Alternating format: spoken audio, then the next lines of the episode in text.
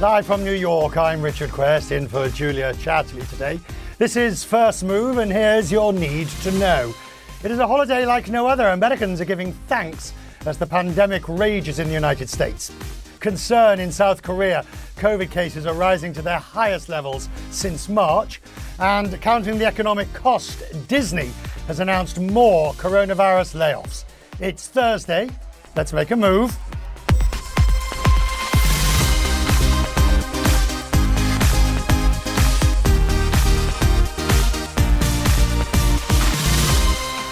A very good day to you and a warm welcome. Happy Thanksgiving if that is what you are celebrating. Because it is Thanksgiving in the United States, the US stock markets are closed for the national holiday. They will reopen on Friday and then it'll just be a half day's trading through until to the weekend.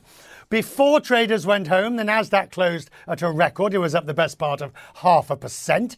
The Dow and the S&P 500, they moved away from their records. The Dow closing under 30,000 uh, and ended the day just a touch lower. Numbers were relatively small, all things considered. And so the markets that are trading and doing business in Europe and Asia, the markets opened as normal, of course, on Thursday.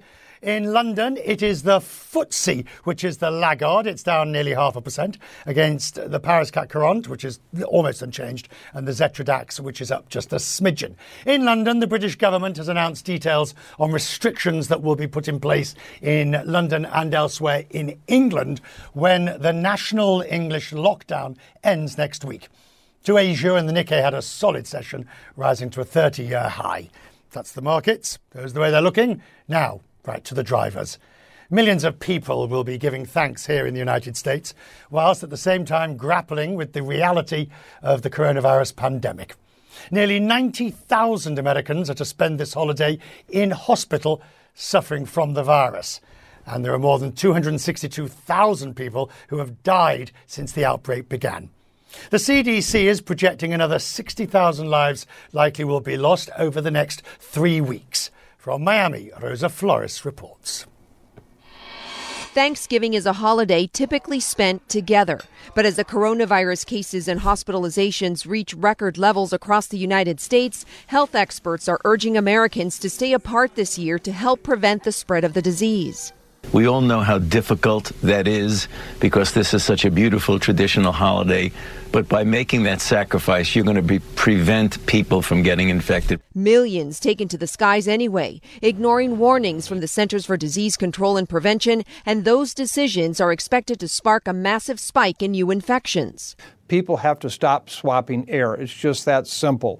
Uh, and if we don't, we're going to see many, many of our friends, colleagues, and loved ones ending up in a hospital, and unfortunately, some of them not making it. Nearly 90,000 people are now hospitalized with the coronavirus. And on Wednesday, over 2,100 people died from the disease for the second day in a row, the highest since May. One health expert fearing the death toll will keep increasing. So I expect that the daily death rate will double in the next uh, 10 days. So we'll be seeing close to 4,000 deaths a day. With new coronavirus deaths rising in at least 39 states this morning, a last chance plea from some political leaders asking residents to make smart decisions. Unless uh, there are family members who have been with you or with you every single day, uh, we're asking people not to congregate uh, in large numbers. Strict adherence to these protocols will be more critical than ever in the coming days. But after emphasizing avoiding travel to Denver residents, I'm asking, I'm urging, I'm pleading with everyone please stay home. Mayor Michael Hancock now asking for forgiveness for flying out of state to celebrate Thanksgiving with family members. And for many, food insecurity is their reality this holiday season, with long lines at food banks stretched thin, helping those struggling from the economic fallout of the pandemic. We're seeing thousands of people, many whom have never had to go to a food pantry before. In a year with so much loss, President elect Joe Biden giving this message to the nation. Every decision we make can save lives. None of these steps we're asking people to take are political statements. Every one of them is based on science. Joe Biden uh, finishing that report from Rosa Flores. Now to uh, South Korea, where health officials are reporting the highest number of new COVID cases since the 1st of March. Paula Hancocks is with me. Um, and I guess uh, what I, I'm always keen to understand from countries that did relatively well and are now suddenly suffering, what's believed to be where they went wrong? Well, Richard, it's important to put it in context when it comes to South Korea. Yes, this is the worst it's been in eight months 583 new cases for Wednesday. But of course, when you compare that to other countries, that's still minimal. But it's high for South Korea. And health officials are concerned at this point because they believe that this wave, they, they say this is the third wave, could actually be worse than the, the first two waves. One of the issues, of course, is we're coming into winter. South Korea has a cold winter, so everybody is moving indoors. And they say the issue with this time around as well is that there are many different small outbreaks across the capital, Seoul. This is where the majority of the cases are. In the previous two waves, you had one or two main epicenters, and that makes it a lot easier to contact trace and try and contain that outbreak. It's much more difficult when there are little fires everywhere around Seoul, uh, trying to contact contact trace and trying to put that into perspective. But of course, health officials have increased social distancing. They've increased, they've actually announced an emergency period until the end of the year, uh, but they say that things will get worse before they get better. It could be next week at least until they see whether those restrictions uh, have actually had the desired effect. Richard? I, I, and the next set of restrictions would be what? If this doesn't work, what's the, what's the next in the cards? Well, we're level two at the moment, which means clubs and bars are shut, cafes are takeout only. Everyone who is in an inside facility has to wear a mask, otherwise, you're fined around $90 if you're caught. Uh, although most people do wear masks in South Korea.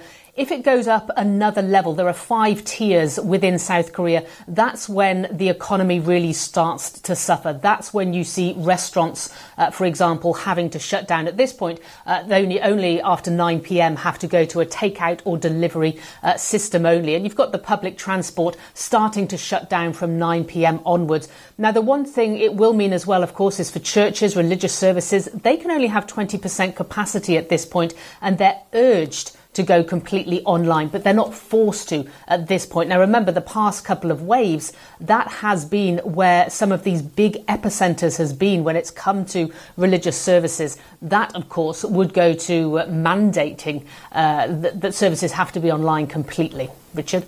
Paula Hancocks, who is in Seoul in South Korea, where it's late into the evening. We've looked at the situation in the United States and in Asia. Now to Europe, where Germany's coronavirus restrictions are likely to continue into next year, according to the Chancellor Angela Merkel. Germany's imposed a partial lockdown, a mini lockdown, a lockdown light as they call it, a month ago. The Chancellor says that led to a 40% reduction in contacts. Fred Pleitgen's in Berlin joins me now. Fred, um, it's, it's not perhaps surprising that the restrictions or some restrictions will obviously go into next year since we're already just about at December. But how serious will those restrictions need to be in the new year? Well, I think, Richard, that they're going to be fairly serious, and they're certainly going to be very serious until the end of the year. Because one of the things that I think the Chancellor is finding out is while you're absolutely right that uh, the new infections are not rising as quickly as they did before. I think she said, yeah, 40% less than they were rising before. They certainly aren't going down either. I took at the number, a look at the numbers earlier this morning, uh, and the amount of new daily coronavirus restrictions was about 22,500 exactly the same number as one week ago. And of course, as the Chancellor said yesterday after those long negotiations, that simply isn't good enough. Now, those light lockdown restrictions are going to be extended until at least December 20th. Then you're probably going to see a little period of easing around Christmas if things go well, and then they're going to go back into force uh, at the beginning of the new year. That's currently somewhat the plan of the German government, meaning the lockdown restrictions you currently have, and then some additional things, like, for instance, additional mask mandates in highly frequented areas, fewer contacts between people, only five people being allowed to be together uh, in a private setting, and also fewer people allowed in stores, which, of course, is very important, especially as we're looking to folks now possibly trying to go shopping for Christmas if they're not doing it online, Richard. Uh, Fred, um, briefly, has Germany now put in place its final version of its Christmas plan? No. Uh, I, am seeing everywhere, you know, Ireland, I was hearing yesterday, uh, Leo Varadkar, mm. the Deputy Premier in Ireland, summed it up. He says, We have to do these Christmas restri- uh, reductions because people will just ignore us mm. anyway.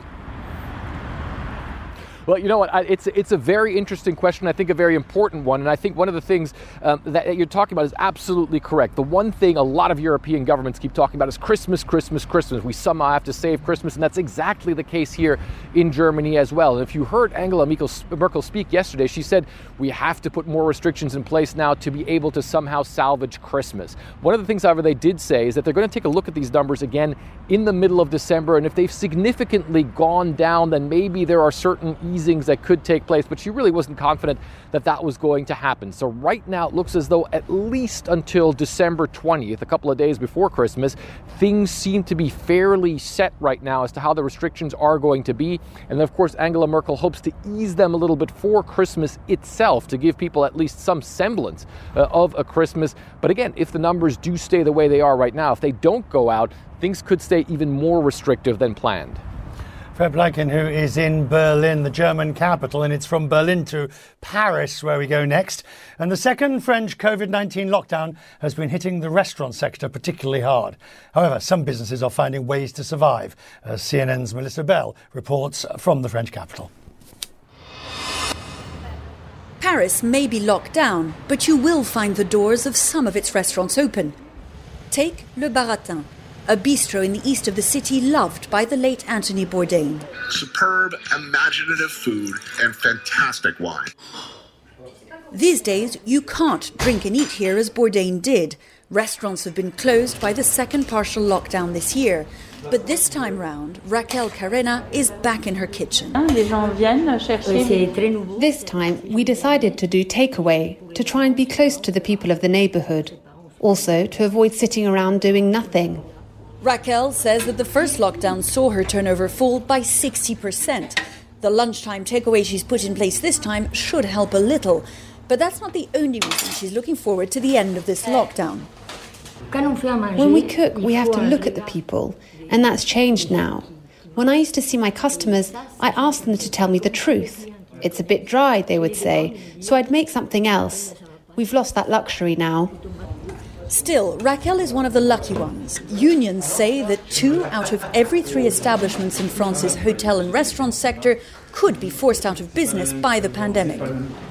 According to France's health minister, restaurants will not be opening in December, which means that Raquel's carefully crafted dishes will continue to be served in cardboard boxes and paper bags for a while longer. Melissa Bell, CNN, Paris what this all actually means in terms of the economy and what happens with jobs.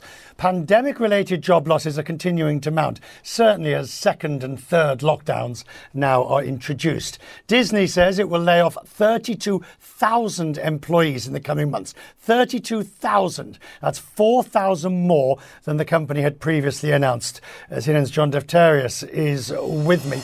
Uh, what part of the Disney empire will most of these jobs be? If I recall, it's it, it's the it's the parks, really, isn't it, where there are large numbers. But but now we're getting more job losses. So where are they going to be from?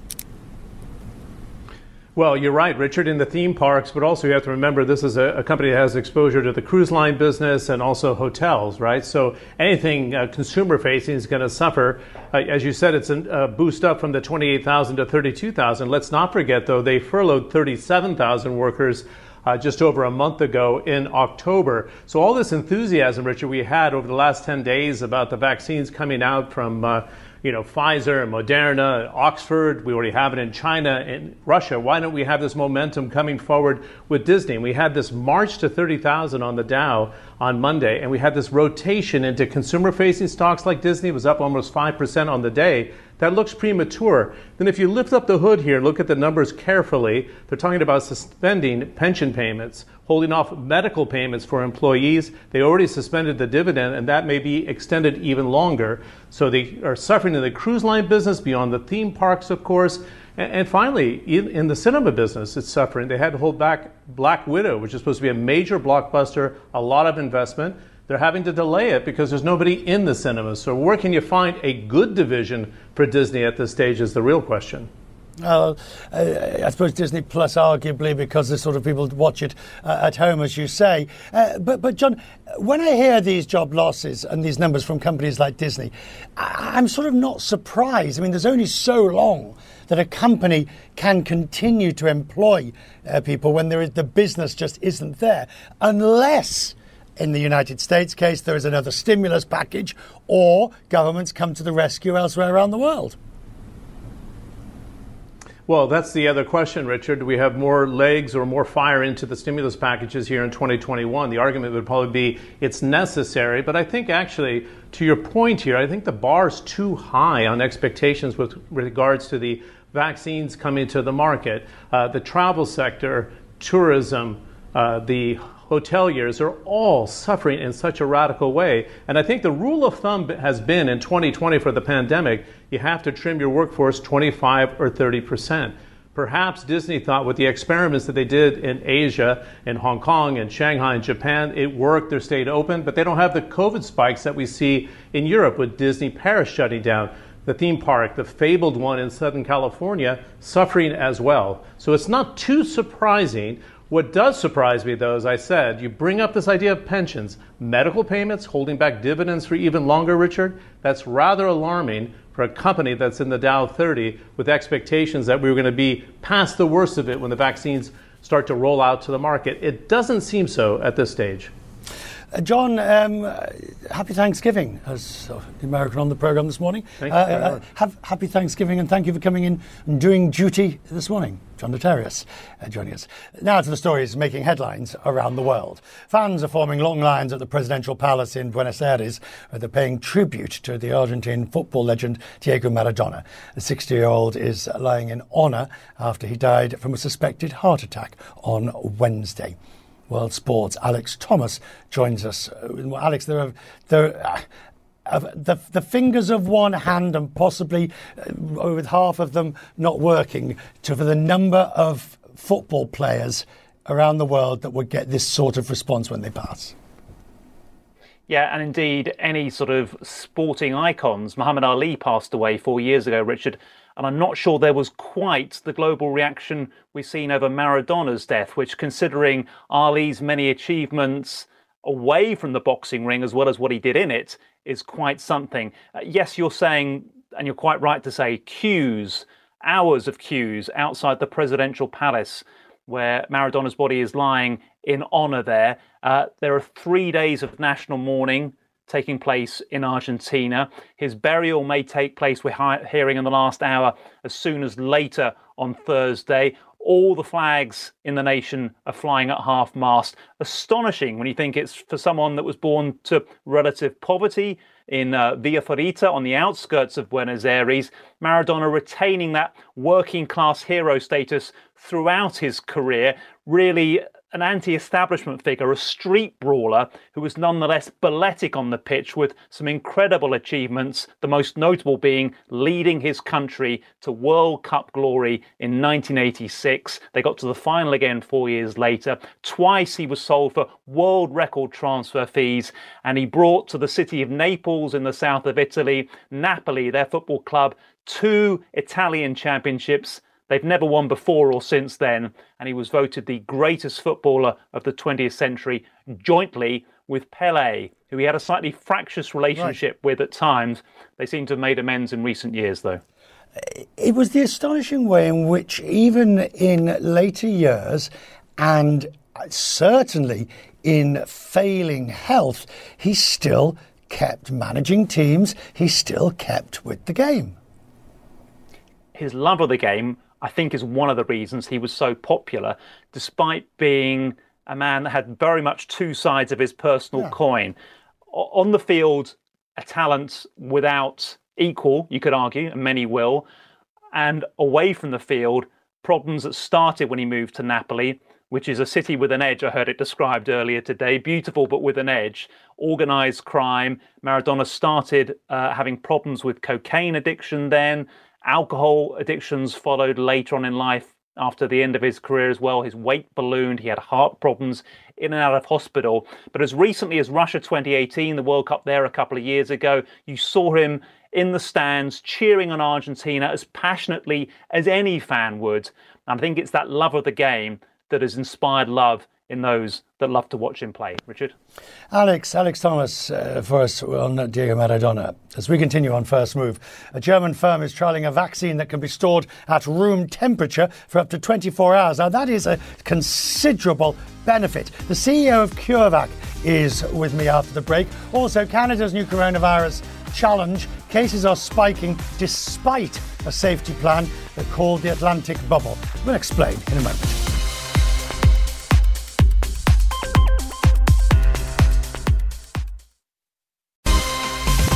German biotech firm CureVac is working on a COVID 19 vaccine. It's in mid stage testing. Now, like Pfizer and Moderna, CureVac's candidate uses the mRNA technology. However, unlike its rivals, it can remain stable for up to 24 hours at room temperature. Joining me, Franz Werner Haas, the CEO of CureVac.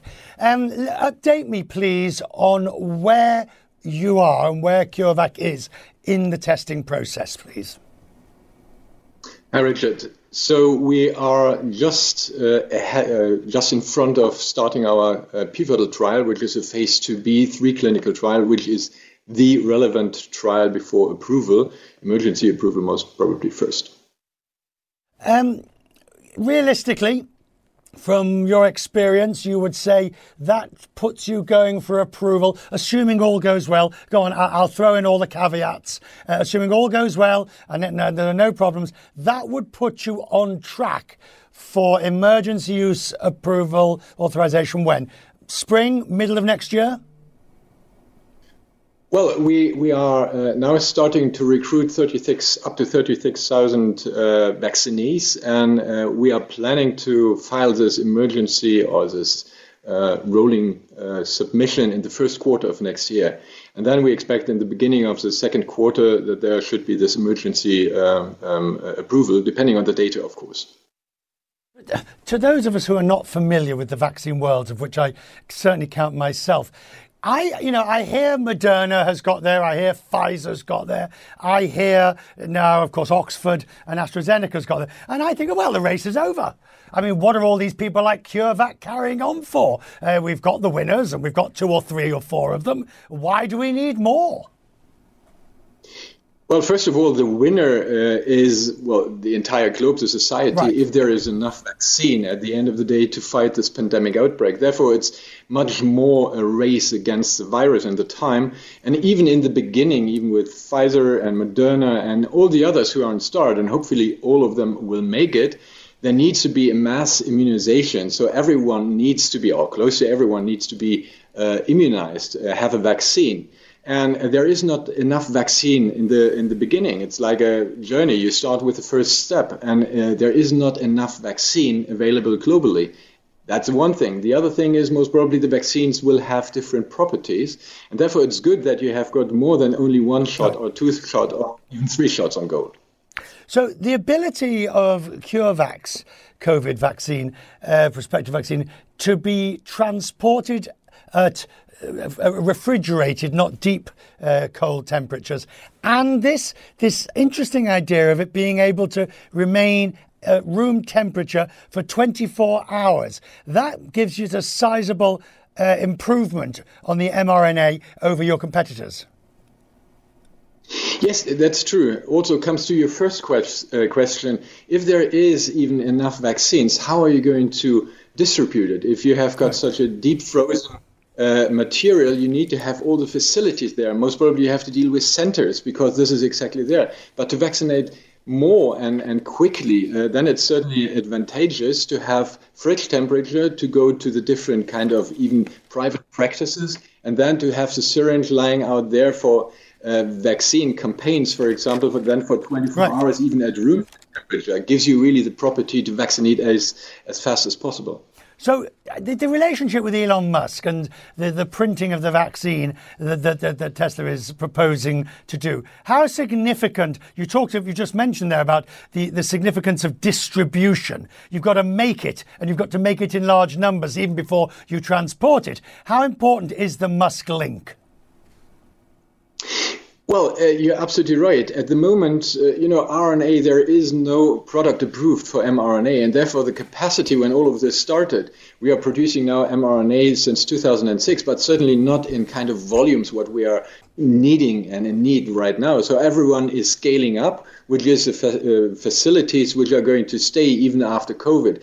And therefore, the other idea is what if you can produce exactly these quantities, and we are talking per dose only on microgram. One microgram is just one millionth part of a uh, gram. So if you can produce every week one gram in cities like Wuhan or in other cities in university hospitals with these kind of mobile uh, um, mm-hmm. manufacturing units, that's the idea behind. So then you can even shortcut the logistics. Good to have you, sir. Thank you. Let's talk more as this goes on. I'm grateful for, for, for you coming on this morning's programme. Franz Werner Haas, the CEO of uh, CureVac. In a moment after the break, reasons to be thankful, and there are plenty of them. President elect Joe Biden has called for unity in an opinion piece on CNN.com. You'll hear the message, and we'll discuss it after the break.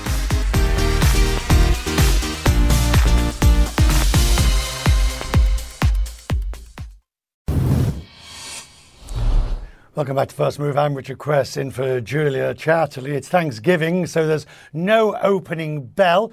The markets in the United States are closed, and it'll be a short day tomorrow on Friday, just half a day's trading. President elect Joe Biden is urging Americans to come together in a different way and fight the pandemic. I know the country has grown weary of the fight. We need to remember we're at war with a virus, not with one another, not with each other. This is the moment where we need to steel our spines, redouble our efforts, and recommit ourselves to the fight. Let's remember, we're all in this together.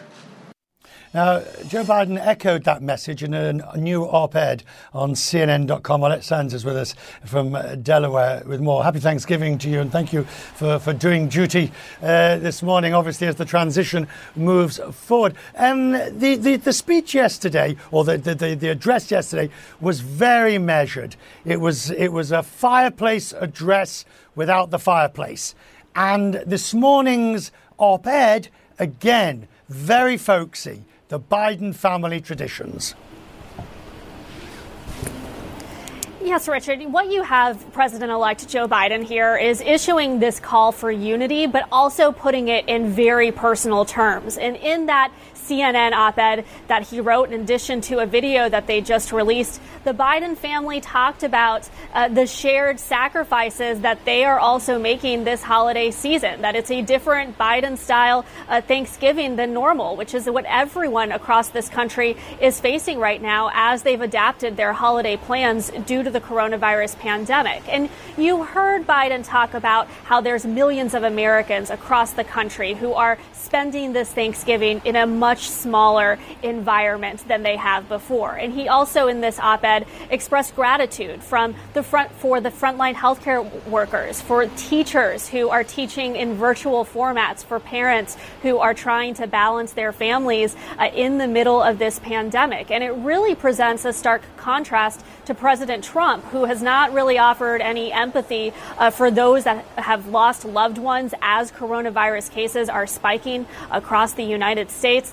And also, while the president continues to cast doubt about this election, you heard Biden yesterday say that one thing that Americans should be thankful for is democracy, that ability to vote and the power of a vote. And Biden today, in that op ed, just once again talking about this shared sacrifice, that collective fight that Americans need to wage in order to combat the pandemic.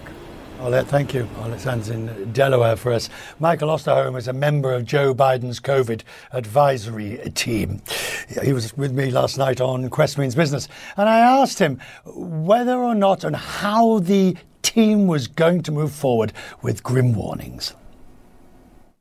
We are entering the very darkest days of this pandemic. In fact, the most dangerous public health moments since 1918 and the swine flu pandemic. But we also have a very, very bright light at the end of the tunnel with these vaccines. We need to get from where we're at today, where we are in a raging pandemic, to where we can get to vaccines in the next uh, several months and actually uh, reduce that risk dramatically with those vaccines. So I think what he laid out was one of science-based approach and one of, of if I had to say it, and, and, and I'm a nonpartisan guy, I've served roles right. in the last five presidential administrations, this was an FDR moment, I think an FDR moment for Fireside Chat, and the delivery was certainly that uh, today, and we can expect more. You talk about 1918. Let's look at the chart of 1918, which I just happen to have just uh, close uh, close to me here. Uh, if we can, if we look at it, look, they got it right in the sense of they, they, they dealt with the first bit in Philadelphia, and then it went horribly wrong in the middle of 19 because they just didn't follow through. Have we made exactly the same mistake again? No, we haven't made the same mistake again. There is a one slight difference. Is in 1918 the virus would come into a community and be gone within six to ten weeks, with another wave to appear months later. They didn't understand uh, the the epidemiology or the way that the virus was transmitted. We're in a different kind of pandemic. We've not really had this virus let up attacking us since it first emerged in Wuhan back in December. And so here we now sit literally in our 11th month of this pandemic, causing great pandemic fatigue. People are tired. People felt like they have already done everything they could. And now what we need to do is get them to the finish line where we have a vaccine. We need to try to keep people with us and understanding why are we trying to reduce transmission, not just to save our hospitals, which we're trying to do that, but also because the promise is they will have these vaccines at the end. They didn't have that in 1918. We do have that, and that's what makes this all the more reason why to prevent transmission so that we can get people to a healthy state without having to be ill. Canada's so called Atlantic bubble has allowed 2.5 million people to live almost coronavirus free. I say almost. It's a pact between four provinces on the Atlantic coast. And the nub of it was to allow free movement between the provinces with strict restrictions on anyone coming from outside the area.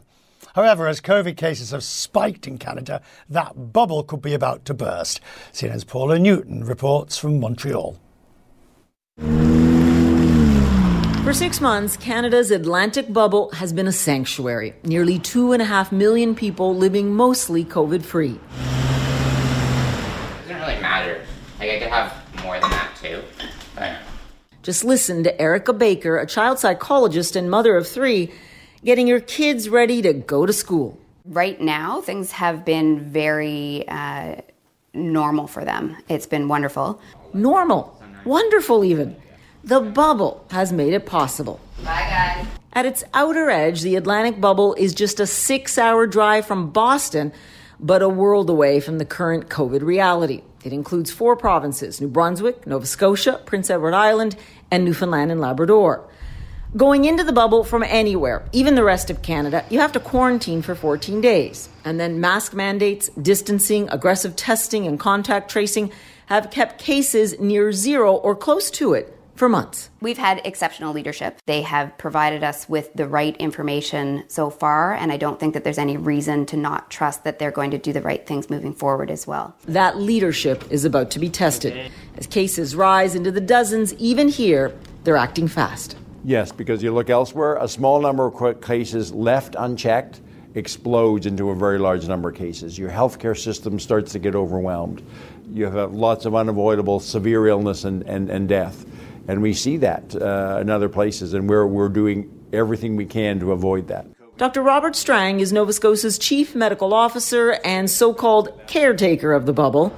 He's putting in place more restrictions to indoor dining and shopping, and now quarantine free travel to other provinces inside the bubble will have to end for a while. For this retired senior, amateur musician, and one of the vulnerable, the bubble hasn't burst.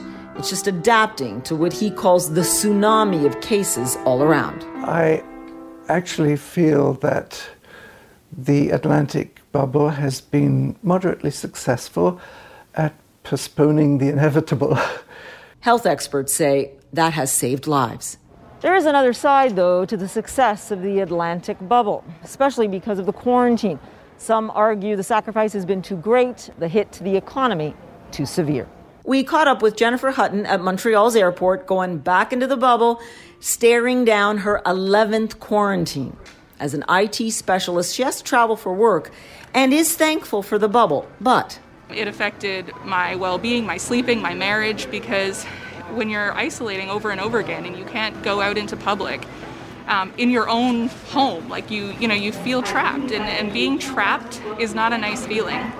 For now, though, those in the bubble are acting fast to adapt to more restrictions, hoping it will strengthen people's resolve to fight on even when cases rise. I think that people are just like, let's get this done, let's get this over, let's have you know, Thanksgiving and Christmas and let's, you know, solve this problem and have a safe space in our little bubble. That little bubble, no matter how vulnerable now, has given families like the Bakers a shot at normal life and peace of mind, even during the worst waves of this pandemic.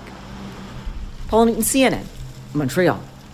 Now, as we continue on First Move, paradise lost, or is it a case of paradise reclaimed? The Minister of Tourism for the Maldives joins me as the industry faces unprecedented challenges, but how are they managing to keep the borders open as they have since July?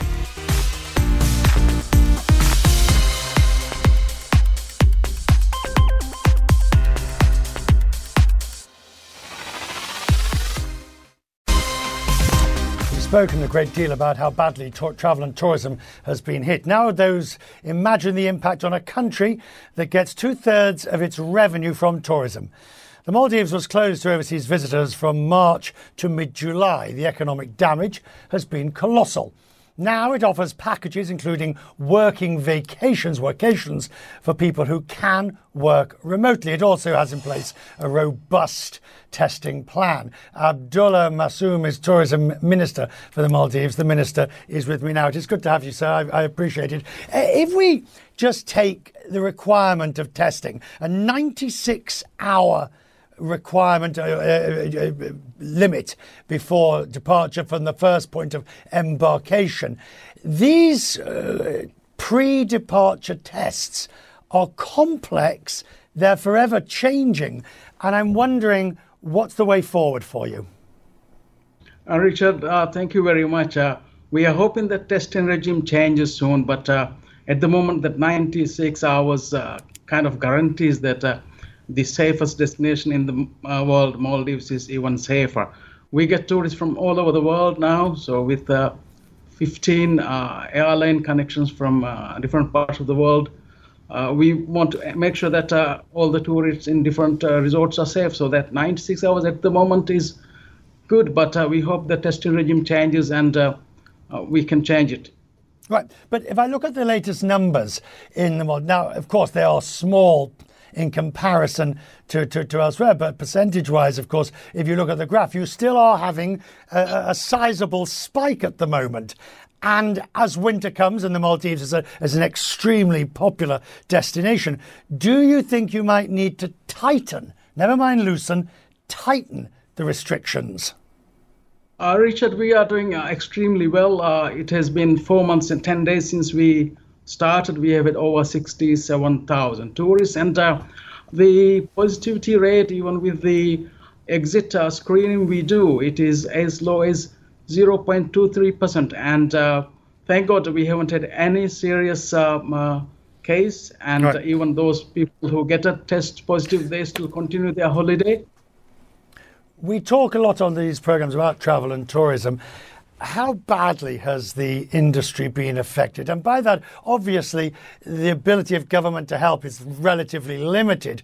But do you believe there's permanent damage to your tourism infrastructure? I think, uh, uh, Richard, as you rightly said, uh, our economy depends very much on tourism.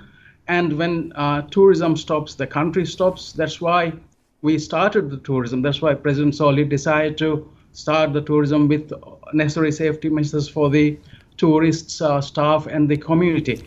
The economic impact is huge, but uh, we just uh, had our budget for 2021, and uh, nearly 50% of that at the moment is on deficit financing. But we have got uh, right. ways to uh, get the financing done.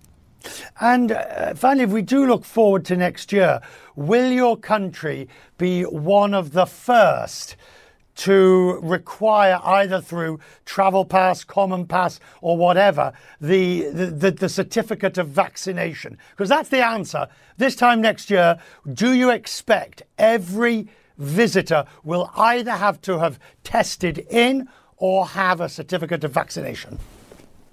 I think the Maldives geography, because of our geography, the Maldives is very safe. But uh, I think the vaccine is the way forward. The whole Maldivian um, uh, community will hopefully be vaccinated. That's the way forward. So our visitors are going to be right. uh, vaccinated too. Right. Finally, uh, I do think about it. A working vacation, a workation. Now, lots of places are trying it. It's a lovely idea if you can make it work. Have you actually got many people who've set up for short term in the Maldives and are working, pretending they're being from in, in the middle of Manchester or Berlin? The, the Maldives has been very popular, and uh, many of the visitors we are having now, they are staying even longer. So we have uh, recently introduced the residency visa. So the way forward is even uh, more more smoother now. Soon, uh, Richard, you'll be able to lease a whole private island for your stay in Maldives. That is the new amendment that is coming your way. And uh, we are uh, also into this introducing uh, real estate tourism. So the longer stay work in the Maldives, I think that's the way forward. And uh, now Maldives is offering right.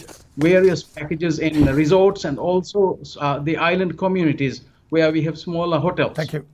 I just have to convince CNN that my workcation needs to be in the Maldives. Thank you, Minister. I appreciate yeah, your time. Maldivian smile. Thank Maldivian you. smile is waiting for you. Thank you. Now we will continue this theme later in a special edition of Quest Means Business.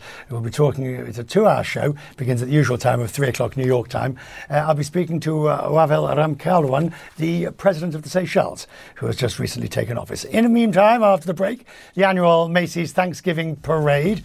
Well, it's a parade, Jim, but not as we know it. Major changes have made it COVID secure.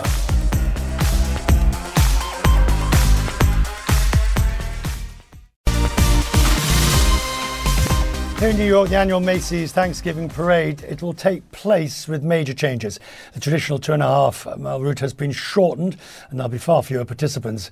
Evan McMorris Santoro is in Manhattan. Well, uh, the balloons will still be there in sort, in, in, in sort of, uh, but, but what sort of parade will it be?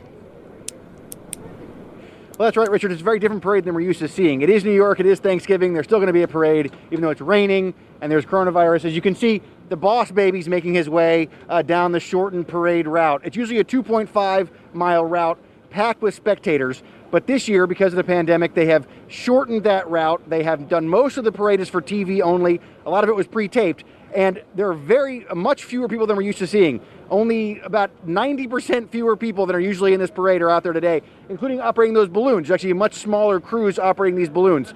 But there's still some stuff to see, and there are people who have come who have come down here to see it. I have a very festive woman with me, Megan. Uh, now, Megan, you came from Philadelphia to see this. Yes, I so, did. So, what do you think?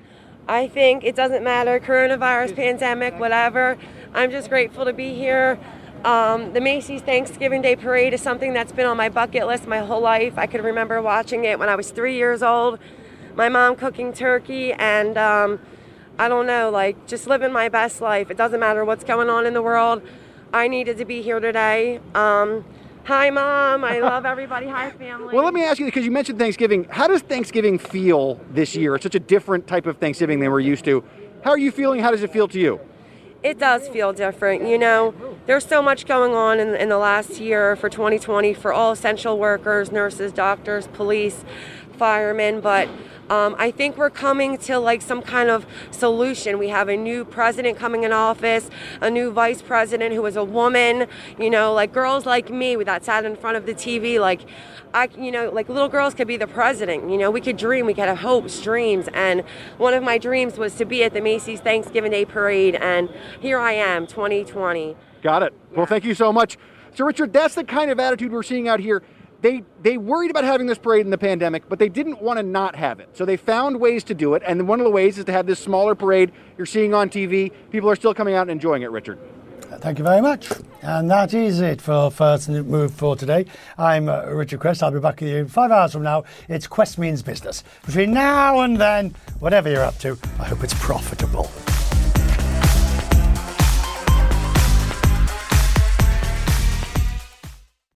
Quality sleep is essential, and that's why the Sleep Number Smart Bed is designed for your ever evolving sleep needs. So you can choose what's right for you whenever you like. Need a bed that's firmer or softer on either side? Helps you sleep at a comfortable temperature, quiets their snores. Sleep Number does that. Sleep better together. JD Power ranks Sleep Number number 1 in customer satisfaction with mattresses purchased in-store. And now, save 50% on Sleep Number limited edition smart beds for a limited time. For JD Power 2023 award information, visit jdpower.com/awards. Only at Sleep Number stores or sleepnumber.com. I'm Dr. Sanjay Gupta, host of the Chasing Life podcast. In honor of our 10th season, we want to hear from you. Leave us a message at 470-396-0832 and tell us how you chase life. It could be used on an upcoming episode.